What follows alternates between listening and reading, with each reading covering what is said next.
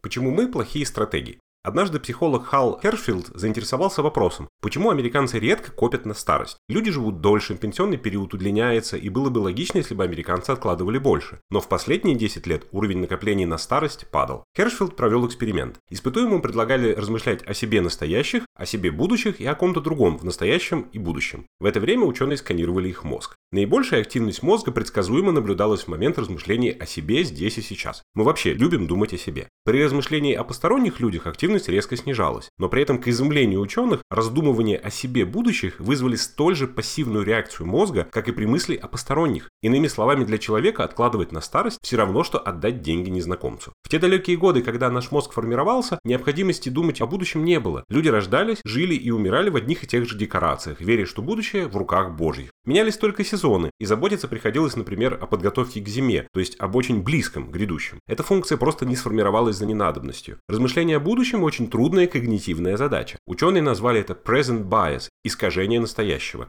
Им же объясняется, например, прокрастинация. Страдать от негативных последствий в будущем будет посторонний, тот будущий я, а удовольствие от лени получаем мы сами, настоящий я. И то, что мы объедаемся сладким, прекрасно зная, чем это закончится. И что большинство предпочтут маленькую награду здесь и сейчас большому призу в будущем. И если мы соглашаемся на проект, на который у нас не хватит времени, только потому, что нам сложно сказать «нет» сейчас, работает тот же феномен. На стратегических сессиях я порой наблюдаю, как люди, еще недавно вызывавшие такси по телефону и стоявшие в очередях за авиабилетами, уверяют меня, что в их-то отрасли в ближайшие 10 лет ничего радикально не изменится. С уверенностью достойной лучшего применения они разглагольствуют о том, что автоматизация, искусственный интеллект, электронная коммерция – все это обойдет стороной их уютный рыночный уголок, что крупным корпорациям не интересен их продукт, что маркетплейсы – это только для B2C и так далее. Когда новая технология или стартап подрывают целую отрасль, и еще недавно успешные бизнесмены в растерянности наблюдают, как рушится их детище, это происходит потому, что им сложно было думать о будущем. Наиболее же успешные компании делают это постоянно. Например, одна крупная сталелитейная компания активно инвестирует в разработку продуктов, способных в будущем заменить сталь. Они понимают, что стали рано или поздно найдется более легкая, прочная и дешевая альтернатива, и хотят быть к этому готовыми.